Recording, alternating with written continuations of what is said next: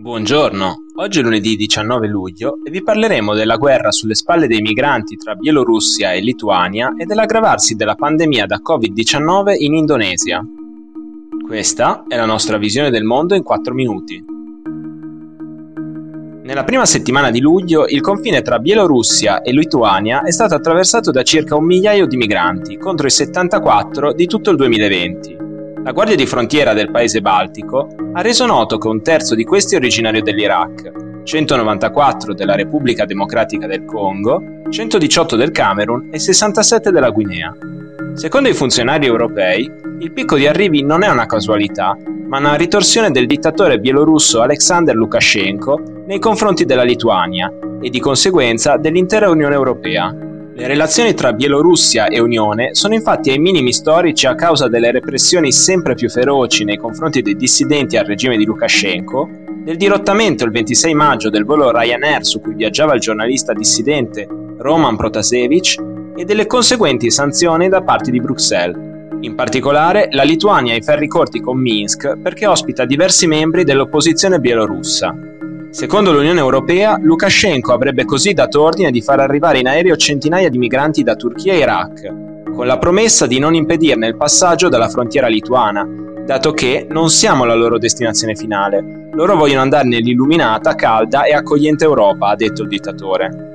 Una strategia per mettere in crisi il fragile sistema di accoglienza lituano e di conseguenza riaccendere uno dei temi più divisivi all'interno dell'Unione Europea, per ora, Bruxelles ha disposto l'invio di 60 agenti di Frontex per rafforzare i controlli lungo il confine di 550 km tra Bielorussia e Lituania.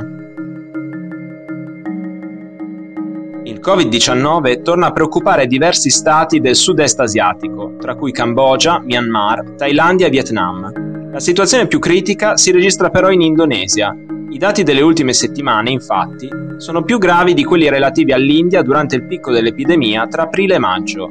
Dopo mesi relativamente sotto controllo, negli ultimi 30 giorni il numero dei positivi è decuplicato, con 800.000 contagi rilevati. Soprattutto nella scorsa settimana, alcuni giorni il 26% dei tamponi effettuati era positivo, con una media di 44.000 nuovi casi rilevati ogni giorno. Un tasso di diffusione simile è ancora più preoccupante in un paese densamente abitato e con una popolazione di quasi 270 milioni di persone. Sull'isola di Java la rapida diffusione del virus ha costretto al ricovero più di 80.000 persone solo nelle ultime 5 settimane, portando all'occupazione di più del 75% dei posti letto disponibili.